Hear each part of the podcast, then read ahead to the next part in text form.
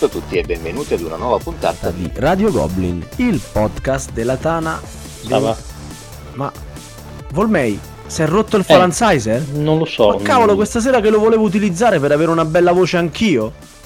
Va bene, va bene, ma cominciamo subito questa puntata che c'ho un sacco di ospiti da presentare. La più bella voce di Radio Goblin, Andrea Phalanx. Ciao a tutti. Eccolo qua, bentornato a Radio Goblin Andrea. Grazie Tutto mille. bene? Sì, sì, grazie mille, è un piacere essere di nuovo con voi. Bene, bene. La seconda più bella voce di Radio Goblin, Axaroth. Ciao a tutti, ciao. Oh, allegria! Finalmente ti ritorno su queste onde radiofoniche, l'allegria di Axaroth. Quanto sei contento. No, Di eh, essere- ero addormentato prima di andare in onda, quindi eh, sono... Eh, di, di solito ti addormenti qua dopo che sei andato in onda, è questa. E la terza più bella voce di Radio Goblin, a questo punto la classifica è fatta, e ci abbiamo Carlo Pennuto. Ciao a tutti, grazie per la bugia. No, ma figurati, sono un bugiardo bravissimo, no? È risaputo dalle mie partite a Battlestar Galactica. Il gioco più bello mai editato e ho trovato il modo di metterlo anche in questa puntata, che però non parla di Battlestar Galactica, ma dall'importanza degli ospiti già si capisce, si parla della appena chiusa edizione dello Spiel di Essen.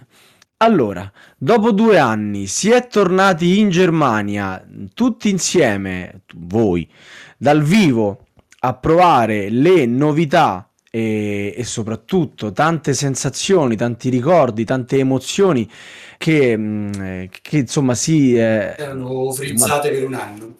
Emo- sì, ecco, perfetto. Ma anche, insomma, tante- tanti bei ricordi che si ritrasformano eh, in, in cose reali.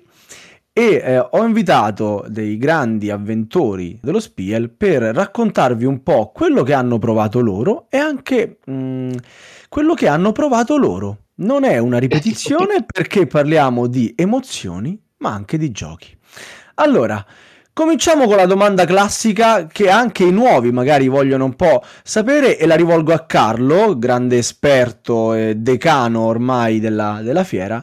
Come ci si arriva a Essen? Dove si vive? Dove si dorme? Dove si mangia? Co- Cosa si fa? Come funziona? Allora, io le ho provate un po' tutte perché questa mi pare che è la tredicesima o quattordicesima Essen. Però alla fine la soluzione che abbiamo trovato più comoda col gruppo storico con cui vado è aereo, mh, macchina e appartamento fuori Essen. In questo caso era a Duisburg, ma insomma ne- nell'Interland a scelta per ragioni di costo, di comodità e anche di ferie, nel senso che con l'aereo rispetto al camper si guadagnano un paio di giorni di ferie in meno da prendersi. Ma lo spazio invece, perché se tu sali con l'aereo, poi lo spazio che hai per riportarti indietro roba è di meno.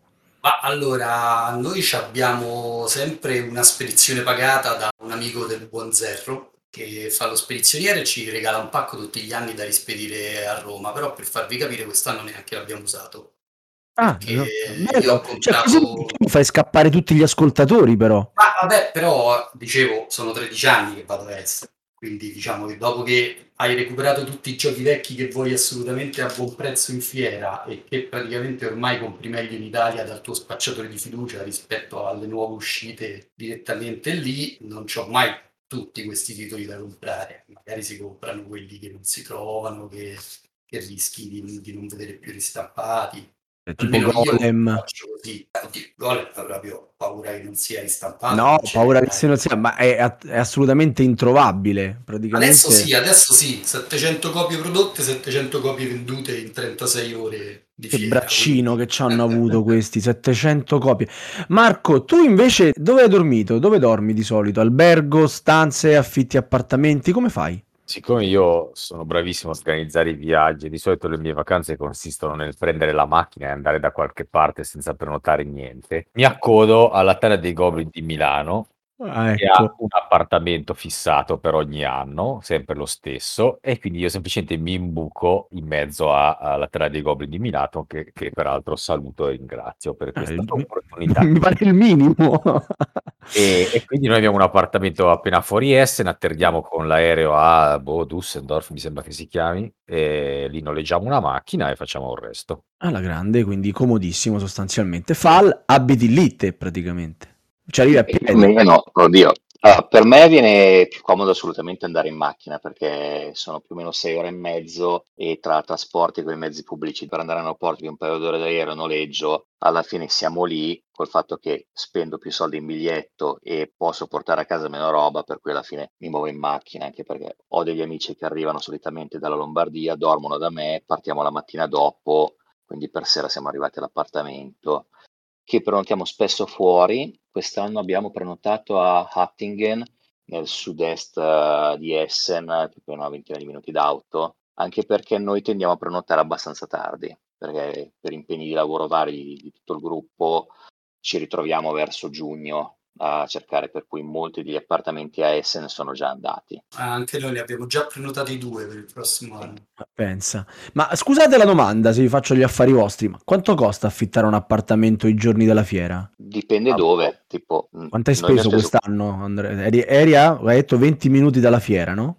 Sì, noi abbiamo speso, era un paesino un po' sperduto, praticamente in fattoria abbiamo speso 40 a notte, eravamo in È due, come un albergo alla fine. Vabbè, oddio, alla fine 20, 20 euro a testa notte perché 40 è tutto l'appartamento. Ah, ok, no, allora nulla, assolutamente. Noi Ah. abbiamo speso in quattro 140 euro appartamento più macchina per 5 notti e 6 giorni di macchina. In- cioè diviso A testa. 4? No, no, no, a testa. Ah, 140 euro a ok. testa. Caspita, diviso 4 era una cosa Niente, da mo- comunque, eh, sempre sui 20 euro, compresa la macchina. Poi. Non è male, non è male. Marco non ha speso niente. eh, No, no, speso anch'io, ma non mi ricordo quanto. Comunque ma perché tu sei ricco, non ci fai caso ai soldi, che, che cosa contano i soldi? Beh, e invece mangiate in fiera, mangiate fuori, come vi organizzate per cui vi portate i panini, la frittata da casa? Eh, allora, ecco. eh, noi a- a- una mattina vicino a casa abbiamo preso un panino, ce lo siamo portato in fiera, diciamo, prim- eh, quando abbiamo fatto colazione. Un altro giorno abbiamo mangiato in- direttamente in fiera un kebab eh, fatto di, di carne umana e il primo giorno credo di non aver mangiato invece, quindi praticamente ho provato tutte, tutte e tre le varianti, però in genere sì, o ti porti qualcosa che te lo prepari prima, o se no in fiera qualcosa si trova, certo in fiera costa, eh. Immagino, immagino. Quindi la cucina tedesca proprio niente, non vi interessa, E la sera, siamo andati poi la Beh, sera. Eh, No, diciamo che con cucina tedesca do già più o meno 365 giorni all'anno, per cui se trovo qualcos'altro non mi dispiace.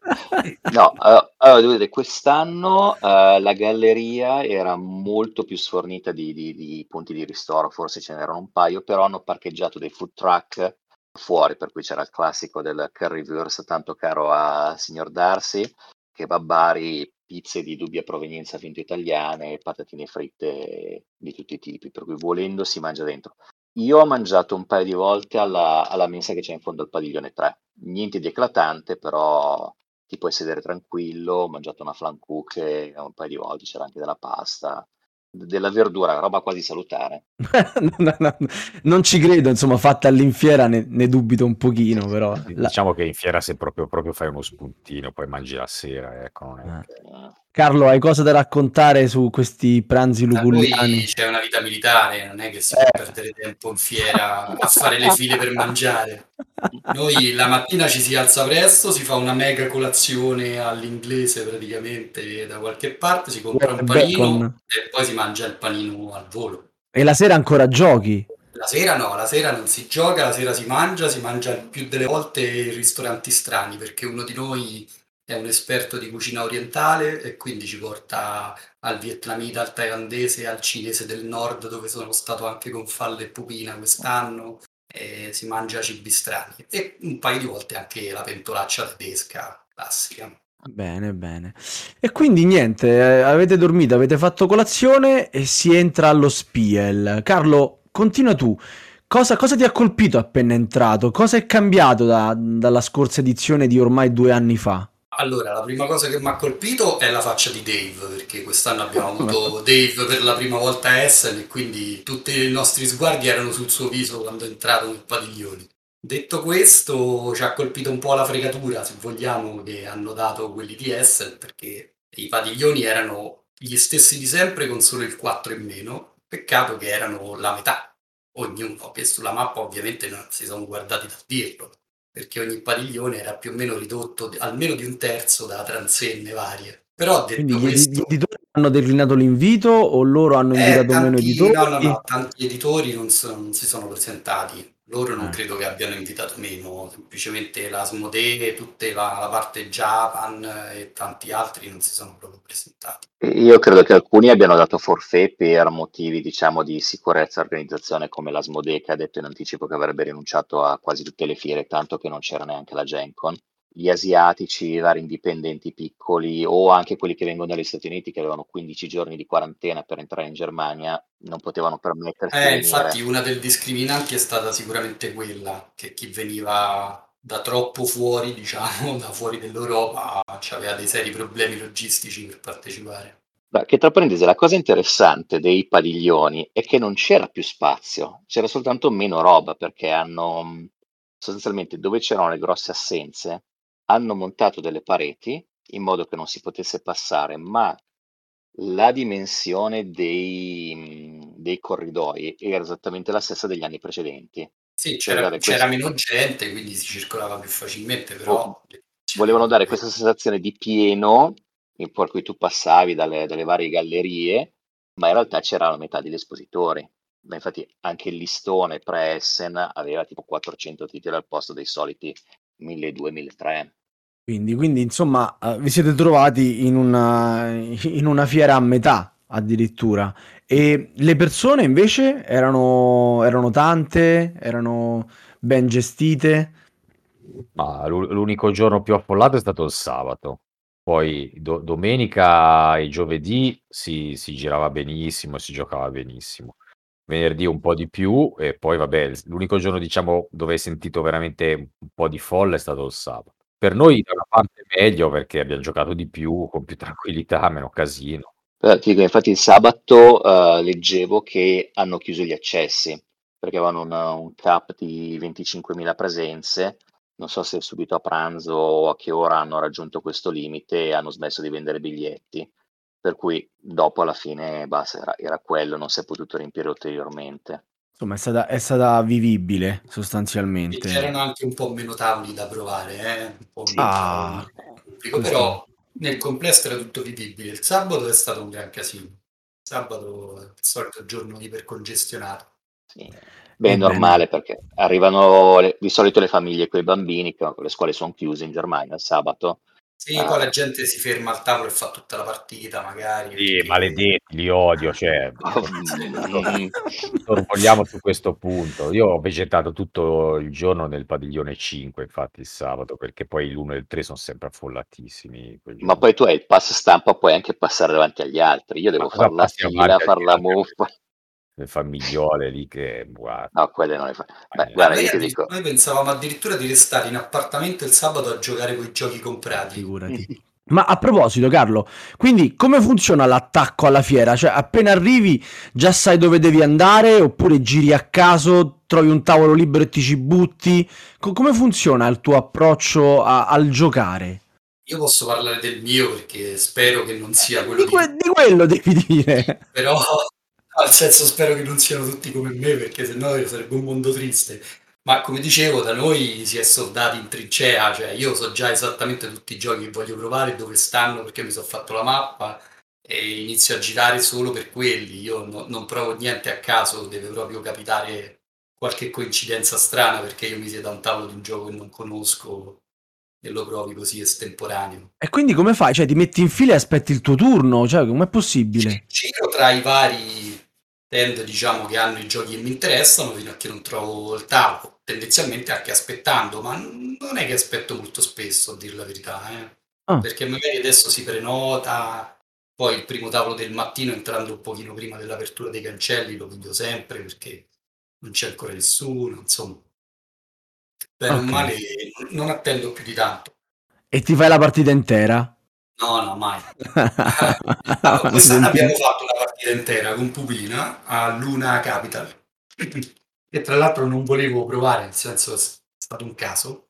Aspettavamo un tavolo accanto e ci hanno fatto provare quello però perché era una, una, partita da 40 minuti e perché stavamo aspettando il tavolo accanto. Se no, di solito mezz'ora massimo, ma anche meno, si fanno un paio di turni. Marco, tu come procedi? Eh, un po' come Carlo e un po' a caso, nel senso che ho una, una lista di titoli che voglio provare, però non ho tanta pazienza, quindi ogni tanto mi fermo anche a provare cose a caso, che mi attirano ovviamente, ma a volte anche che non mi attirano. Per cui sì, piano piano spunto la lista, ma se poi non riesco a farne uno o due, pazienza, mi butto su qualcos'altro. Qualcos'altro. Hai fatto recruiting per il Magnifico? Ho fatto sì, ho provato diversi giochi per il Magnifico, anche se eh, quest'anno non posso rivelare nulla di preciso, ma diciamo che siamo organizzati in maniera lievemente diversa, quindi ero meno pressato per provare cose.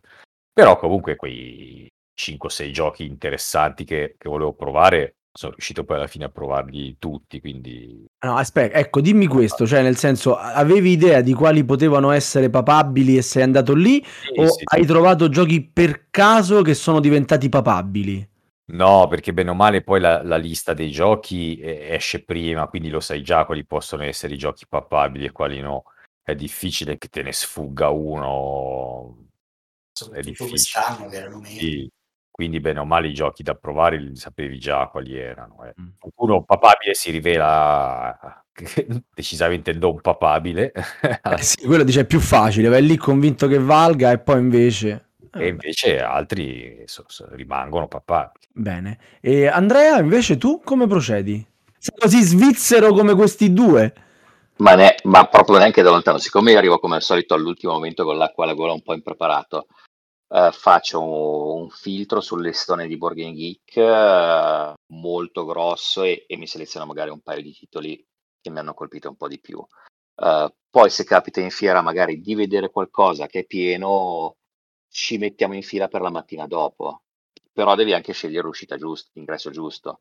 Tipo, il, volevamo provare um, Shinkansen, quindi passi dall'ingresso 3 perché in tipo 3 minuti a piedi sei arrivato lì davanti al tavolo se entri da sé dall'altra parte ti passano davanti 200 persone. Ammazza, proprio sei, sei, American fino al midollo, vedi? Anche se tu lo so che disdegni queste classificazioni, però alla fine la, il, il, tuo sangue parla per te.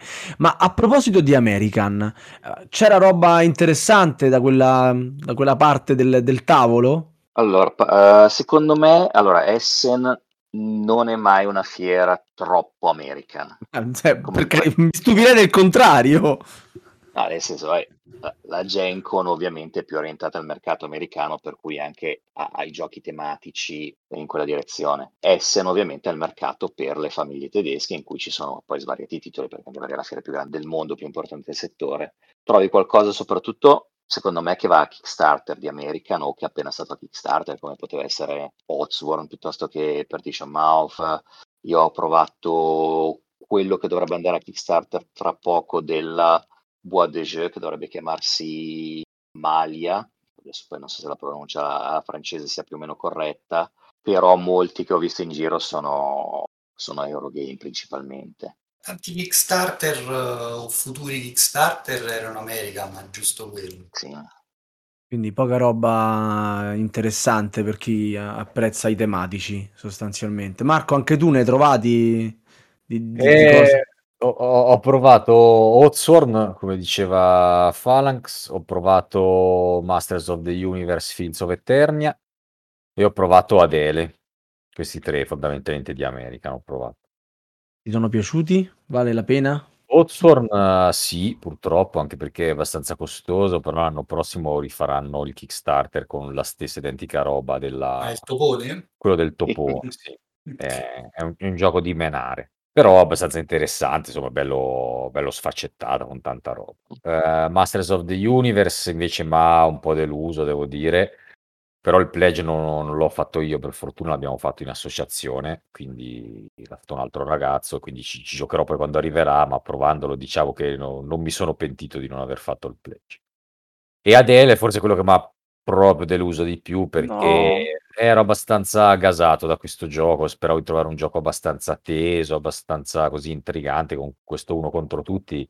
Invece eh, veramente smorto, smorto No. come gioco. Sì, veramente smorto. guarda.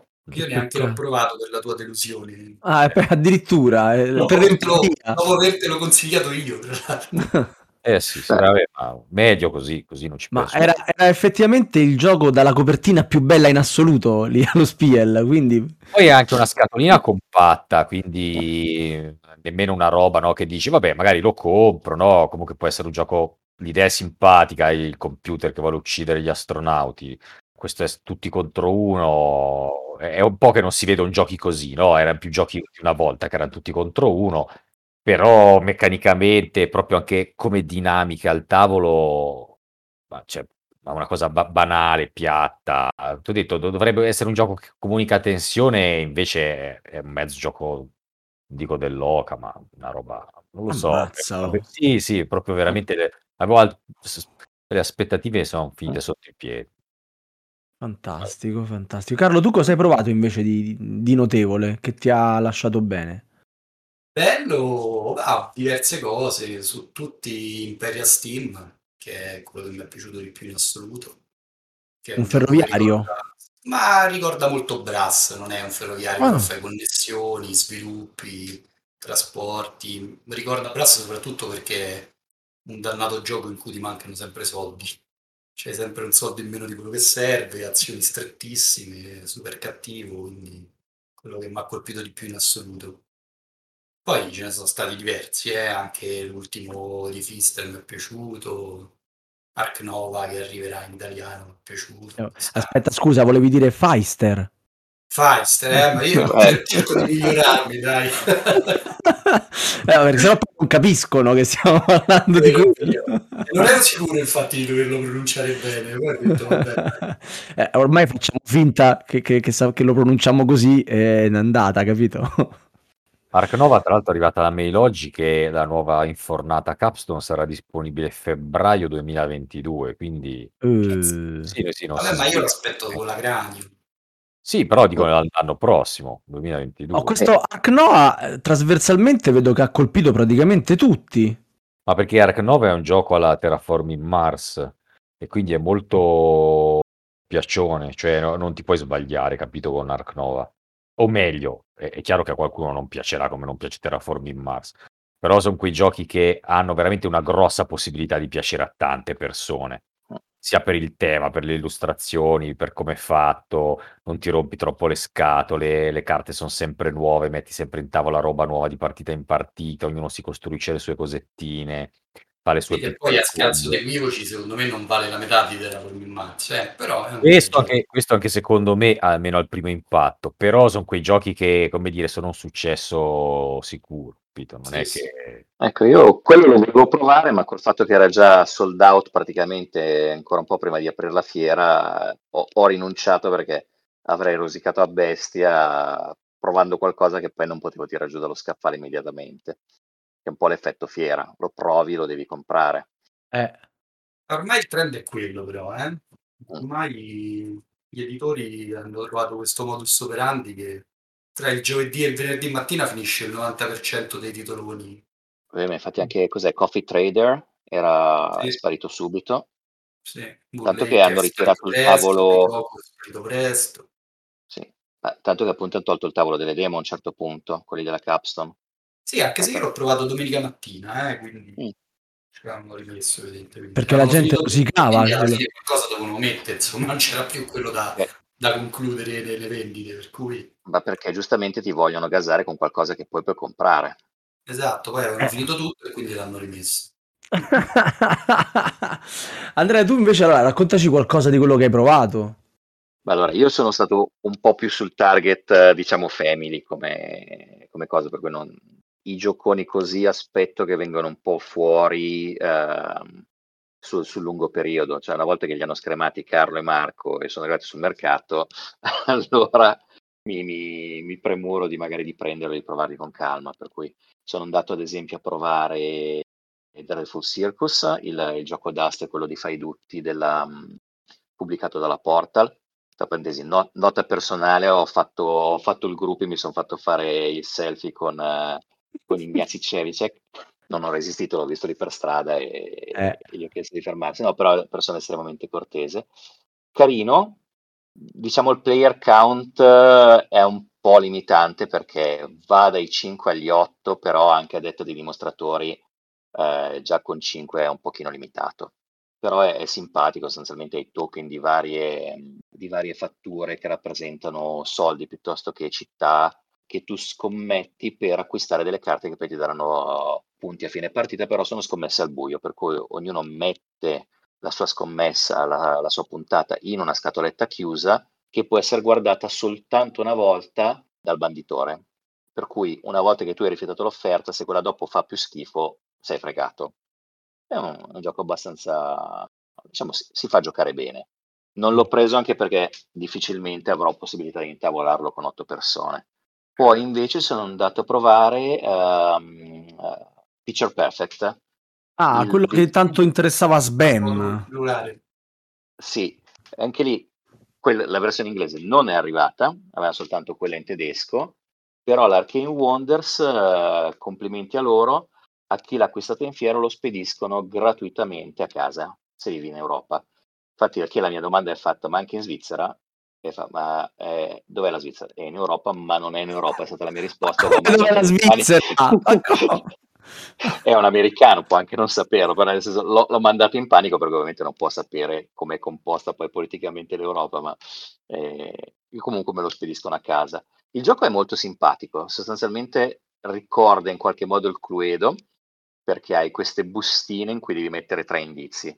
Ogni bustina rappresenta uno dei 14 personaggi di questa foto di famiglia o dell'evento e parti con tre di questi e questi indizi sono sostanzialmente dove vogliono fare la foto, che può essere una, un gruppo di caselle sulla griglia, piuttosto che vicino o lontano da alcune persone o non essere viste, per cui devi mettere in modo che ci siano gli altri davanti che ti impallano.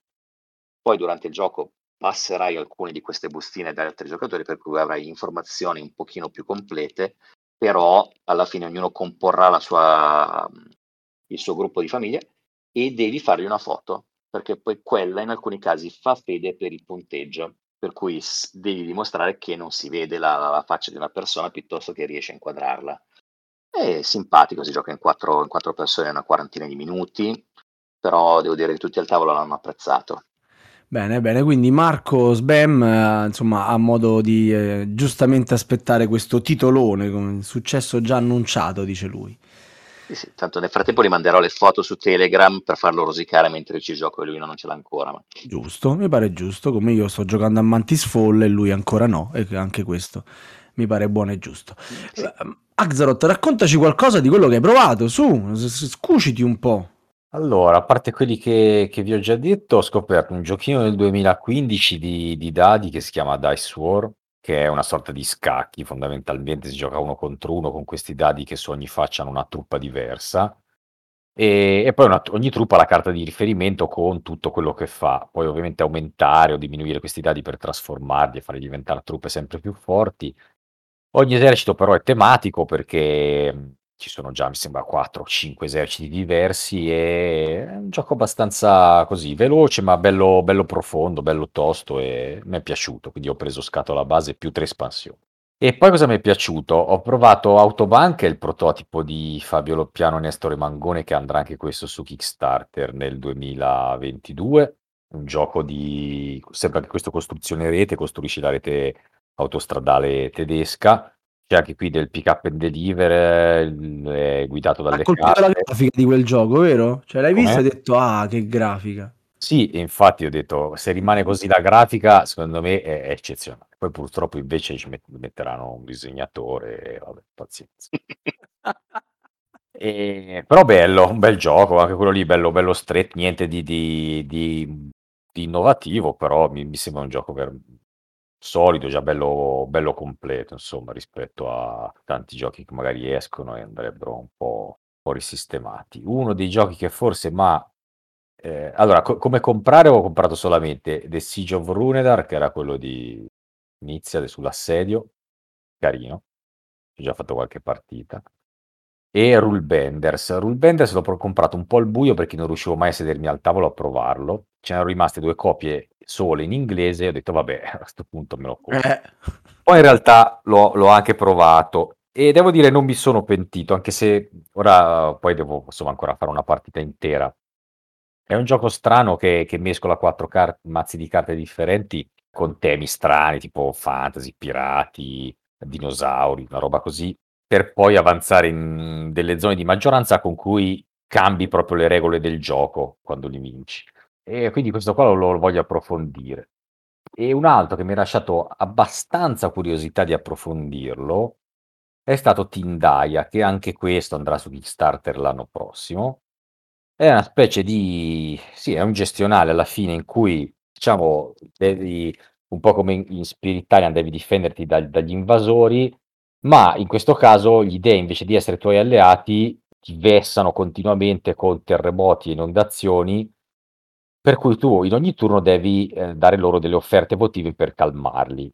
Le particolarità sono due. La prima è che in ogni caso non puoi accumulare troppa roba perché se la sprechi questi dei comunque ti, ti, si arrabbiano lo stesso e ti lanciano addosso cataclismi. Ma quella più grande è che alla fine di ogni round appunto questi cataclismi sconvolgono proprio la la geografia della plancia di gioco, quindi alcuni esagoni scompaiono, altri vengono ricoperti dall'acqua, altri diventano terreno lavico. Per cui c'è quest- questa cosa della plancia che cambia ogni round che devo capire quanto effettivamente sia una cosa che arricchisce il gameplay e quanto invece non sia una specie di, di gimmick per, come dire, semplicemente cambiarti un po' le carte in tavola ogni round come se fosse un setup diverso ma alla fine è più apparenza che altro, ecco. Quindi Mh. mi ha lasciato la la curiosità di riprovarlo, anche se poi magari non m'ha entusiasmato. Però no non so se farò il Kickstarter, probabilmente cercherò di sfruttare qualcuno che invece lo fa.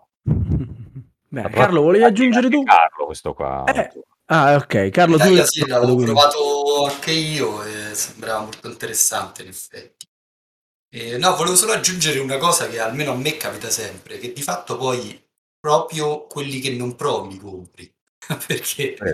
non hai fatto in modo di, di- di capire come sono, il più delle volte quindi non li hai scartati e quindi poi ti ritrovi sempre che una buona metà di quello che acquisti è quello che non sei riuscito a tolto la curiosità. Perché dopo dieci anni di Essen, dubbio, da cosa vuoi essere stupito ancora? Ormai sei un vecchio arido. in cerca della super eh, originalità come Marco, nel senso a me un gioco quadrato che mi piace, anche se non è originale, lo compro volentieri. Poi sicuramente l'originalità è un valore, però non è un valore a cui do un punteggio così alto nella mia scala personale, insomma. Anche perché è un valore molto difficile da, da trovare. Bene, bene. Ma quindi mi avete detto più o meno cosa avete provato, ma quanto avete comprato? Cioè, quanta roba vi siete riportati a casa? Andrea, Phalanx, quanta, quanta roba hai comprato?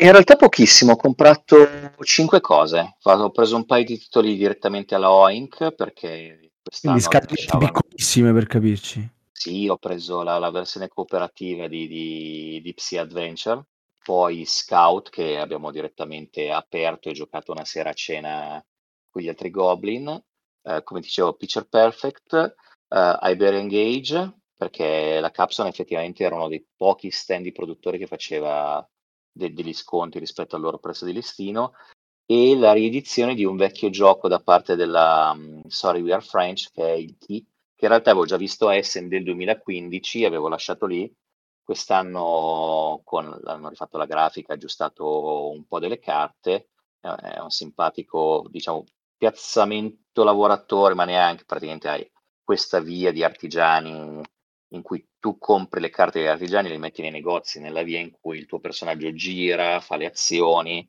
li fa, li fa crescere attraverso le quattro stagioni dell'anno. Uh, grafica bellina, uh, puoi fare un po' di cose. Quando l'ho visto lì, lo, ho deciso di prenderlo, ma sono gli unici acquisti che ho fatto. Non, non tanto, almeno molto meno rispetto agli anni in cui sono tornato a casa con un paio di cassette di roba poi vendute sui mercatini tipo due mesi e mezzo dopo. Mannaggia. Marco, tu hai comprato altro oltre a quello che ci hai già detto? Sei tornato No. carico? Niente. No, ho comprato un paio di cose per, per gli amici che me l'avevano chiesto, ma per me no, solo Siege of Rune e Rule Benders. Avrei preso Ark Nova se ci fosse stata ancora una copia. Cioè, E invece ciccia. Mannaggia. Morigeratissimi. Carlo, eh, almeno tu. Io qualcosina, ma veramente poco anche io, perché ho preso quello impronunciabile tedesco del carbone, Schi- Schitzwechsel, cioè, boh, veramente impronunciabile. Poi ho preso insieme a quello Weyem, che però è un vecchio gioco tedesco di due o tre anni fa. E poi ho preso Dungeon Drop, che è stata la sorpresa casuale del momento, che è piaciuto a tutti. E Cotton Club, che è un gioco di una casetta spagnola che fa tutte scatoline carine con giochini carini dentro. E poi è stato un caso, avevo resistito, in quanto non l'avevo ancora provato, a Coffee Traders, che è un mattone tedesco da 100 euro, complicatissimo. Poi è successo che era esaurito in fiera e la domenica mi sono ritrovato l'autore dietro al tavolo che aveva portato due copie personali sue per venderle e io l'ho presa l'ho preso come un segno del destino e gliel'ho comprata Eh, il minimo. e insieme mi hanno regalato un altro gioco quindi c'è pure questo Race for the Chinese Zodiac Oh, quindi insomma, gioco però alla fine l'hai comprati una decina di giochi. Eh, guarda 1, 2, 3, 4, 5, 6 però due sono due giochini uno mi regalo quindi poca roba dai poca roba, niente. Nemmeno su questo, ma... No, beh, dovresti chiedere a Dave magari che lui alla prima S giustamente ha speso un filo di più. Eh, a saperlo invitavamo anche lui, abbiamo parlato più di lui che di altro, quindi... No, è che secondo me mancavano anche molti rivenditori indipendenti. A parte i prezzi, mi è capitato di vedere i giochi nuovi presentati a Essen dai rivenditori indipendenti venduti a un prezzo più alto, quando negli anni Ah, passati magari te li vendevano a un prezzo leggermente più basso. E mancando quelli stranieri, molti titoli erano in tedesco, per cui potevi trovare qualcosa al, al boot della Offensive Spiel, però Sì, eh, o tutto in prendevi roba senza, senza testo o, oppure ti, ti- ti attaccavi. Io ad esempio ho preso Wingspan per un amico e l'ho pagato poco più di 35 euro, che rispetto ai prezzi di listini che E il, famoso tunnel dell'amore c'era? N- no, No, non c'era. Nessuno dei due o tre stand con l'usato a poco c'era, ce n'era uno solo. Ma niente, mi state proprio, insomma, non mi state facendo mancare il fatto di non essere salito, No, neanche quest'anno, non- io non sono no, ancora no, mai stato allo Spiel, quindi... no, Però non non, vi sto invidiando molti, cioè mi, mi sarebbe piaciuto stare insieme a tutti voi, sia chiaro, però onestamente ci vediamo alla Deluxe e, e ci abbracciamo tutti quanti lì. Eh. Io ti dico onestamente, non avevo aspettative, forse per questo che non sono rimasto deluso, nel senso sapevo che era una fiera che sarebbe stata a metà, se non meno, eh, di quelle degli anni precedenti, per cui a me interessava in qualche modo ricominciare a vivere la stagione delle con, per, per metterli, per cui quello Dice, che trovi, trovi, mentalmente alla vita normale pre-Covid. esattamente, per cui qualunque cosa c'è benvenuta. Non mi avete fatto nessun accenno al Covid.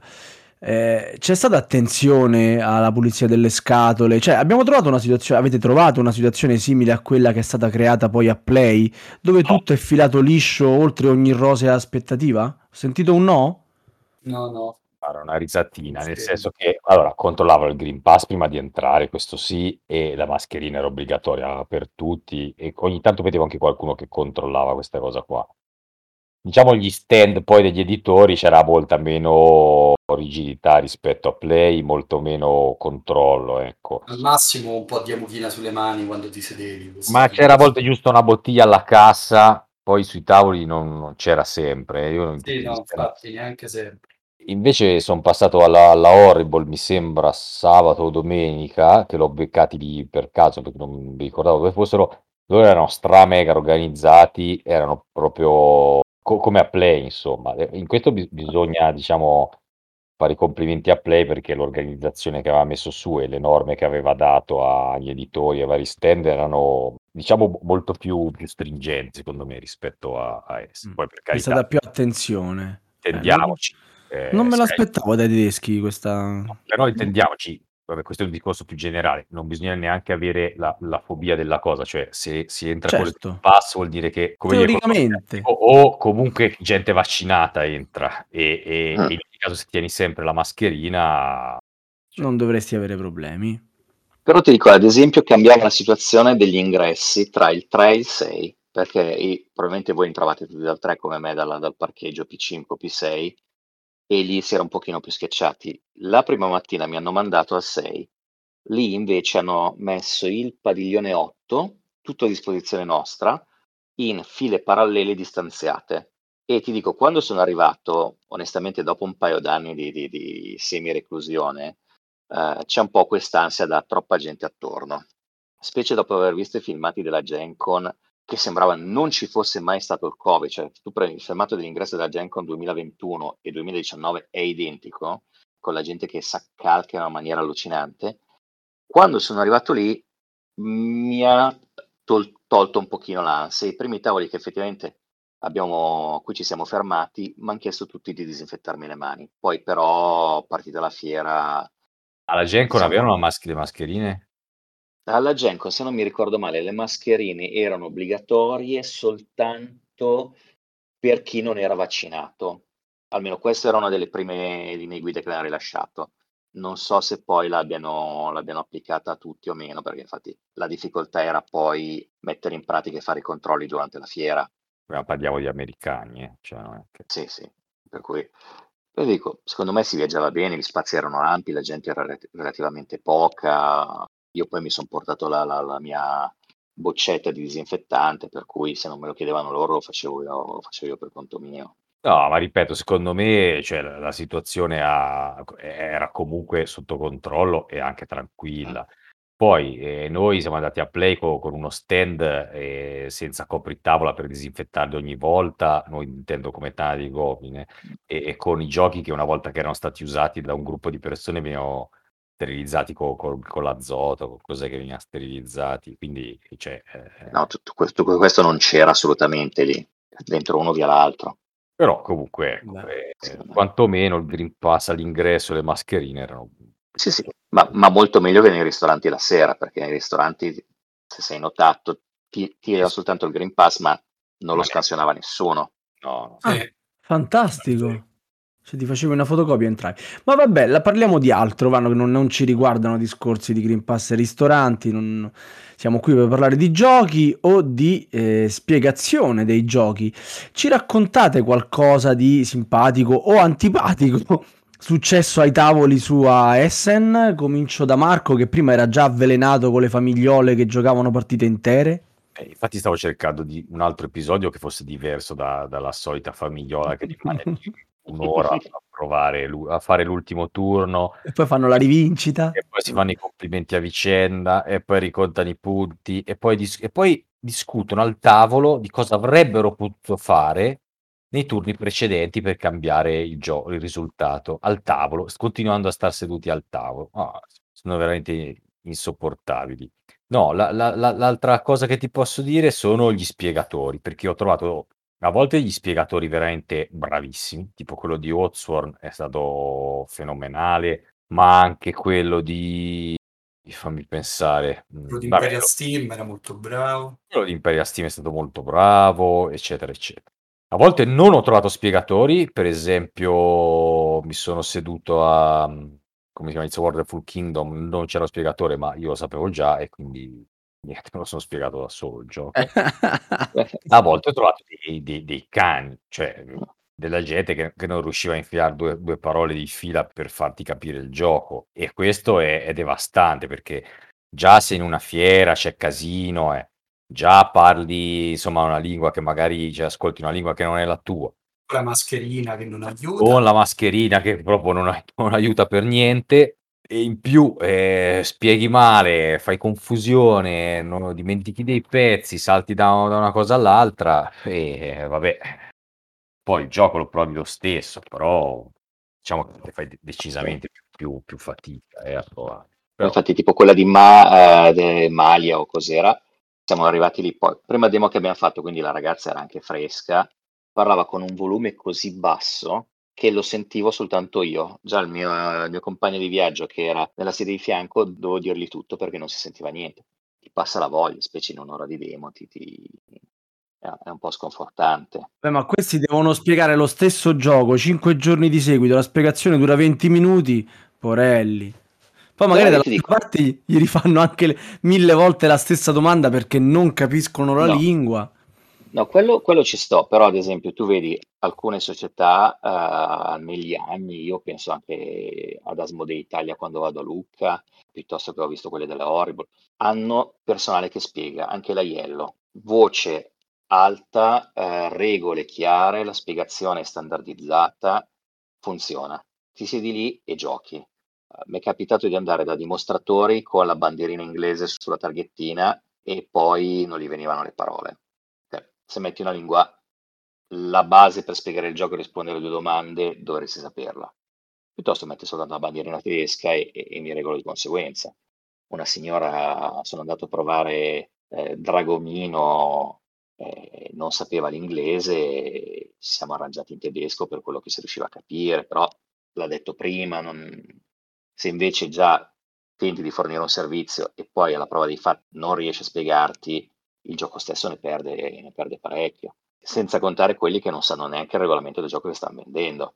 Siamo fermati a provare Amulet, un worker placement dove sconfiggi i mostri eh, con gli incantesimi e le armi fatte a polimini che tu metti su una, sulla scheda del mostro per coprire le gocce di sangue in modo da ucciderlo che sulla carta può essere una tamarrata incredibile, fighissima o una roba orrenda, ma noi non sappiamo come si gioca. Perché abbiamo chiesto un paio di cose, cosa fa quell'icona? Eh, non lo so, ma come finisce la partita? Gli ho chiesto com- come finiva la partita, non lo sapeva, ha cercato di scaricarsi il manuale al volo dal telefono, ma non aveva campo e siamo rimasti lì, quindi siamo fatti un paio di turni e poi siamo andati via. Però quella è una vendita perduta, che sei in una fiera che, in cui si vende piuttosto che uh, metti l'ipoteca su una futura vendita per un Kickstarter. Queste cose ti fanno completamente passare la voglia. Ad esempio, uno dei giochi per cui era gasato era uh, Mind Management, gasato soprattutto perché Sbam mi infogliava tutti i giorni. Eh, vai a provarlo, movimento nascosto, ruoli nascosti. Siamo seduti lì tre volte, non c'è stato nessuno, ce ne siamo andati. Sì, quest'anno più degli altri c'era proprio carenza cioè, eravate seduti al tavolo aspettando che qualcuno ve lo spiegasse e non c'era nessuno che ve lo spiegava?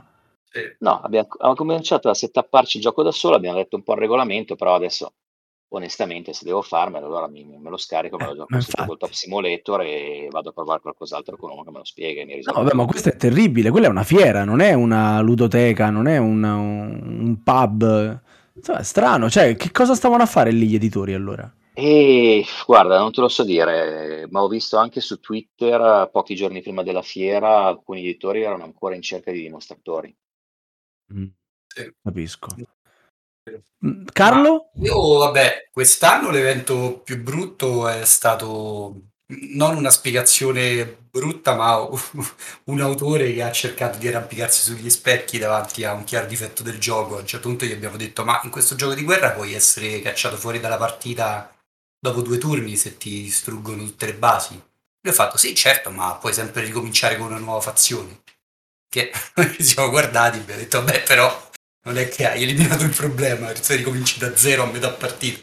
Però niente a che fare con l'episodio più clamoroso dello spiegatore più cane che abbia mai incontrato, che è stata una ragazza che è riuscita a dirci che la track intorno al tabellone dei punti era una strada su cui camminare che era chiaramente la track dei punti come in altri 100.000 tabelloni, e ci diceva no, questa è una strada perché tu puoi muovere il tuo puzzillo qua per andare avanti.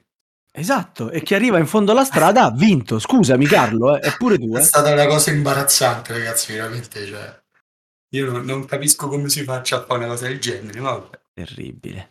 Terribile, va bene. Qua, qua mancava il pezzo in cui Fall ci, ci dà una lezione di etichetta dicendo che lui al tavolo addirittura risetappa il gioco per chi giocherà dopo di lui. Quello sì, ma la trovo una cosa anche perché un po' entra in gioco la, la, la sindrome ossessivo-compulsiva, per cui mi dà fastidio trovare la roba in disordine eh, quando mi siedo.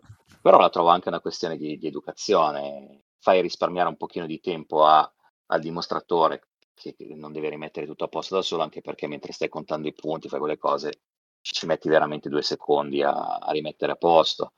Ma quello non è tanto il problema. Il problema è, a me ne è capitata una alla, alla, al tavolo di Iki che prima voleva fare tutta la partita e siamo riusciti a interromperla prima soltanto perché lei aveva un appuntamento da un editore. Ma mentre stavamo facendo la partita, ha cominciato a farsi i fatti del dimostratore, chiedendogli quali fossero i suoi giochi preferiti, come si chiamava, non so se ci volesse provare o meno. Nel frattempo è arrivato un gruppetto di francesi che non parlava neanche inglese e lei ha cominciato a spiegargli il gioco che stava giocando. Anche un giapponese è arrivato alle spalle lì con la macchina fotografica, stava guardando, non ha chiesto informazioni, lo tira dentro e comincia a rispiegargli il gioco. È un gioco che dura un'ora, dopo due ore eravamo ancora lì. Ho mantenuto il mio sangue freddo, ma stavo per dirne quattro perché... Cioè, Devo iniziare a tossire. Eh sì, è, è, è, proprio, è proprio fastidiosa una cosa del genere. Con altri gruppi invece spesso magari ci facciamo, perché noi siamo in due, per cui spesso ci accorpiamo con un'altra coppia, magari ci sediamo al tavolo in quattro, in base al tipo di gioco arriviamo o dove c'è una, una fase di scoring, o se, se, tipo siamo fermati a provare frutticola, che quattro stagioni ne abbiamo fatta una intera per vedere cosa succedeva al cambio di stagione, e poi siamo guardati in faccia, fa va bene se smettiamo, tanto bene o male l'abbiamo capito, tutti d'accordo. Per quello c'è, c'è molta, molta educazione tra, tra, i vari giocatori che sono lì, tranne le mamme con i figli tedeschi che devono fare tutta la partita fino alla fine. Eh, Vero, di solito ci si chiede pure prima di cominciare, no? Anche quando ci si siede sì. al tavolo magari si dice vi va bene se facciamo un paio di turni senza fare tutta la partita, perché poi giustamente bisogna essere d'accordo se ci si siede con altri. Sì, no, io mi alzo, ma non importa, se vogliono continuare, continua. No, no quello è che a Excavation Earth l'abbiamo lasciato da solo al tedesco, perché avevamo tipo tre italiani, eh, alla fine hai, hai, tre round completi che, che, si ripetono in maniera pressoché identica, non hai dei, degli eventi che succedono, che devi resettappare il tavolo in una maniera incredibile. Noi ci siamo guardati in faccia, ma va bene se molliamo? Sì, sì, il tedesco, la seconda volta che l'abbiamo chiesto, sì, io con la faccia triste, sì, va bene anche per me, ma si vedeva che voleva rimanere lì fino alla fine. Poteva farlo da solo, ma non lo chiedeva nessuno. E va bene. E anche lì ti dico, dimostratori fanno la differenza, perché siamo arrivati la sera prima, non facevano più demo perché erano già le 6 e una partita di Excavation dura, diciamo, tre spiegazioni tutto un paio d'ore, e ci ha infogliato, uh, lo stavano quasi per comprare al volo abbiamo deciso di aspettare il giorno un po' di fare la demo, ci è capito uno spiegatore che ci ha mollato lì a metà perché doveva fare la pausa pranzo. Ci ha spiegato due regole e altre quattro no, ci ha lasciato un po' l'amaro in bocca. Quello, ecco, quelle sono le cose che mi rovinano un pochino l'esperienza. Eh, direi. Ma diciamo, insomma, abbiamo chiacchierato un pochettino amabilmente di questa edizione, arriviamo un po' al sunto finale. Vi faccio proprio il domandone, quello più classico, banale, scontato. Ditemi i tre giochi che vi sono piaciuti di più in qualsiasi ordine e poi uno che invece proprio eh, va deluso al 100% e, e va lasciato male. Cominciamo da Axaroth che ho paura che si addormenta. No, no, stavo guardando l'elenco, te, te li ho un pochettino già detti prima, mm, però fammi guardare. Allora, Hawthorne te l'ho già detto, eh, ci butto in mezzo anche, ti, ti dico giochi che si possono recuperare, quindi lascio fuori i prototipi. Ark Nova. E poi a me non è dispiaciuto neanche Corrosion, vorrei approfondirlo. Non, non ti so dire se mi è piaciuto molto, ma è uno di quelli che vorrei approfondire. Ti dico anche subito quello che mi ha deluso. Certo. T'avevo già detto prima Sì, Adele, Adele. dirò Messina 1300. Uh, Messina, questo mi lasci male, addirittura. Ma che te ne fregate di Messina, mica No, infatti è un German di quelli che a me non interessano, però la, mh, ne, ho- ne ho- ne avevo letto bene invece da tanti altri che erano stati su Essen. A te non ti è piaciuto invece? Ma a me che non mi è piaciuto, non, non È gioco banale. Come altri 100. no. È come altri 100, perfetto. Quello che diceva prima Carlo, che lui non è interessato all'originalità, e invece però tu un pochino sì, giustamente, eh, per carità, non, non era un giudizio il mio. E Carlo, invece la tua top 3? Io, come dicevo, sicuramente Imperia Steam e poi direi Bull Lake e Ark Nova. E quello che proprio non ti è piaciuto? Ma non perché sia più brutto, ma direi Bitoku, perché diciamo il rapporto aspettative e delusione è stata la forbice più ampia, perché avevo grandi aspettative e invece si è dimostrato un gioco abbastanza deludente. Aia. Andrea?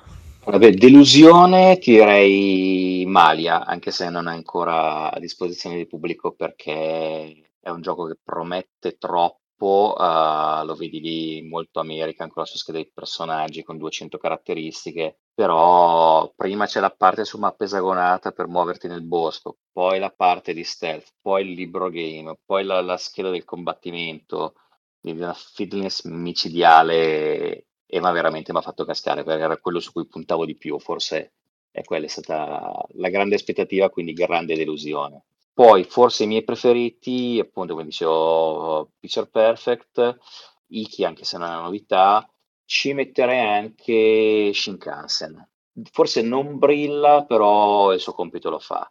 Che si poteva piazzare un po' meglio, anche se Carlo dissente perché a lui non è piaciuto, sempre stando nel Family, Cora eh, della Yellow perché fa il suo compitino preciso da Family, però l'hanno piazzato a, a un prezzo di 55 euro che onestamente per la tipologia di gioco è, è eccessiva. Eh sì, ma infatti io non ho da dire che è brutto, però insomma, 60 euro per un gioco che non si inventa niente, che non ha materiali eccezionali, oh, niente di che, eh. normale. Ti dico, se fosse stato a 40 euro, che secondo me è il suo prezzo, poi adesso non voglio mettere, fare i conti in tasca ai negozianti e produttori, forse me lo sarei portato a casa e l'avrei considerato un po' più in alto in, in lista.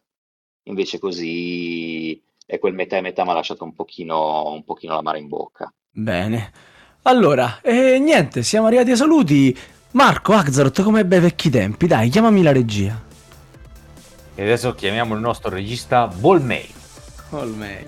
Grazie a Axaroth e grazie ai nostri ospiti Andrea e Marco. Ricordo ai nostri ascoltatori che possono seguirci su Facebook, discutere degli argomenti trattati in questa puntata e nelle puntate precedenti sulla nostra chat Telegram e ascoltare tutte le puntate di Radio Goblin sul nostro sito Spotify, iTunes e Google Podcast. Ciao a tutti, buonanotte. Buonanotte ragazzi, buonanotte. buonanotte. Ciao ciao.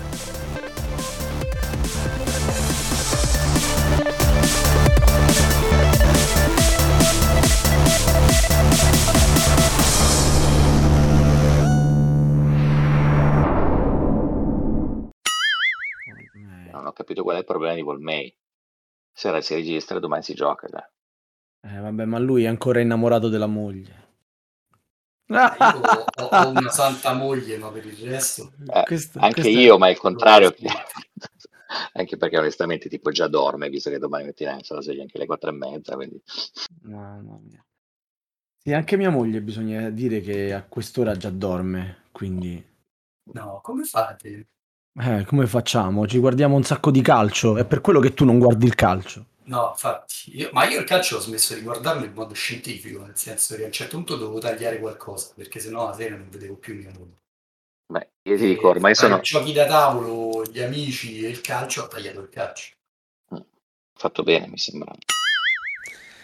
Va bene ragazzi, io sono pronto. Se quando Fall se la sente...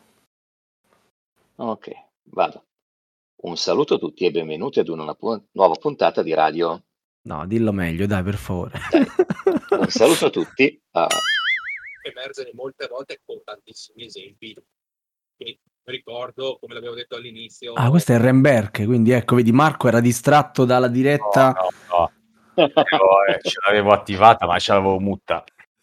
Gli davo uno spettatore in più, dai. Eh, vabbè, certo. Povero Ren che si è ritrovato anche al ristorante con tre birre in più da pagare. Ah, pure. Mannaggia, guarda. Vabbè. Sì, perché come sempre le mega tavolate l'ultimo che arriva se qualcuno sì. si è scordato qualcosa la, la sera in cui eh, Davide per colpa sua ha preso la multa davanti alla carraia del ristorante Pupino ovviamente non c'entra niente l'ha fatto parcheggiare lì ma è colpa di Davide è eh certo ovvio no? È sempre no, colpa e... degli uomini. Ma tu dovevi esserci la sera al cinese, Sava. Cioè, ci hanno mandato una camera. Allora, abbiamo mangiato in maniera spettacolare. Ci hanno portato che ne abbiamo avanzato e abbiamo speso meno di 20 euro a testa. Oh. Beh, spende più di 20 euro dal cinese, però ce ne vuole. Eh, no, guarda, guarda, questo era un cinese di lusso, eh? non era sì, il cinese. Eh sì, abbiamo mangiato di fiume. Sì, il problema è che la ragazza scriveva gamberi in italiano aveva un menu online scritto in cinese. quindi ha messo la traduzione in italiano ovviamente dai telefoni. E a, un certo punto non ci capivamo anche perché io ammetto il limite del mio tedesco che è svizzero. Per cui tipo i gamberi in Svizzera si dicono in maniera diversa anche parlando tedesco rispetto a, in Germania. Allora siamo, vabbè, fatto vedere la- l'illustrazione, tanto lei saprà il nome in cinese, che cazzo so in cinese. Invece no, l'ha scritto Gamberi in italiano sul foglio. Se quello arriva in cucina non ci arriva il piatto neanche, manco scannati. Infatti poi hanno cannato un sacco di ordinazioni, però ci hanno fatto pagare alla fine soltanto quello che ci hanno portato ed è avanzato perché non ci hanno portato due o tre portate che abbiamo chiesto, ma non saremmo riusciti a mangiarle. Sì, tutto spettacolare, tutto strapieno di peperoncino, però molto buono. Sì. Il, il pollo fritto col peperoncino a cucchiaiate direttamente sul piatto è... Sì, dovevi pucciare tipo salsetta, quello che noi usiamo magari come il ketchup, loro eh, una montagnola di peperoncino. Eh, particolare come cinese, insomma. Per carità, fanno pure robe piccanti, però non è No, no, ma perché loro- è il ristorante della Cina del Nord, quindi non ha nulla a che vedere con quello che mangiamo di solito. Cioè, Ah, tipo il ecco. pollo alle arachidi non lo trovavi tradizionale. Infatti hanno fatto delle melanzane fritte che erano una cannonata. No, Sì. spettacolare. Gli spinaci alle arachidi, a me non piacciono, gli spinaci fanno cagare onestamente, però meritavano. Va bene, ragazzi, e con questo messaggio di Deborah Ciarnese, piccolo consiglio su Room 25, lo abbiamo provato ieri in due, a seguito di uno scambio, e sì, carino, ma niente di che, ma grazie al cazzo, cazzo di giochi in due,